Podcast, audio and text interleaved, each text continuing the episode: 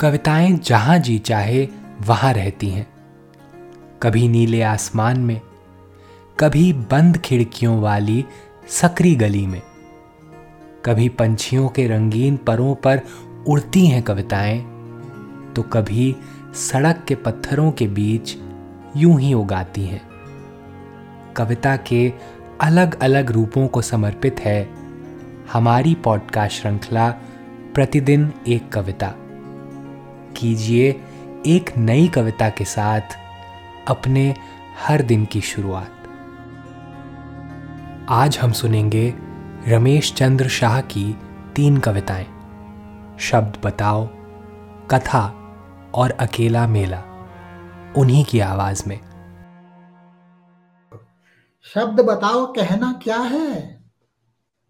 शब्द बताओ, कहना क्या है? शब्द बताओ, गहना। ग्रहण करना क्या है? मेरा तुम्हें, तुम्हारा मुझे उलहना क्या है? शब्द बताओ, कहना क्यों है? शब्द बताओ, सहना क्यों है? तुमने हमको, हमने तुमको पहना क्यों है? अगली एक बचपन के अनुभव की कविता है। तो कथा, इस कविता का शीर्षक है, खुला घर है। एक साकल भर लगी है। लौट आएगी अभी माँ।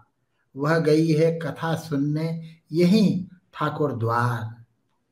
चल रही है कथा अब भी। ढल रही है कथा अब भी। फूल आते, फूल जाते, बेल सा मुझ पर चढ़ा संसार। हाथ साकल तक पहुँच कर रह गया ठिटका किस कथा की भी कथा के व्योम में छिटका। फूल आते, फूल जाते बेल सा मुझ पर चढ़ा संसार। कहा, किसकी कथा, कैसी, कहा? ठाकुर द्वार, एक अतीत सुमिरन, अतीत के सुमिरन की है ये। एक और सुन लीजिए। परिदृश्य, अकेला मेला। गोद लिए सन्नाटा, गोद लिए सन्नाटा, देहरी मूग, अकेला मेला। अकेला मेला गोद लिए सन्नाटा, देहरी मूग अकेला मेला, धूप धूल तारों की।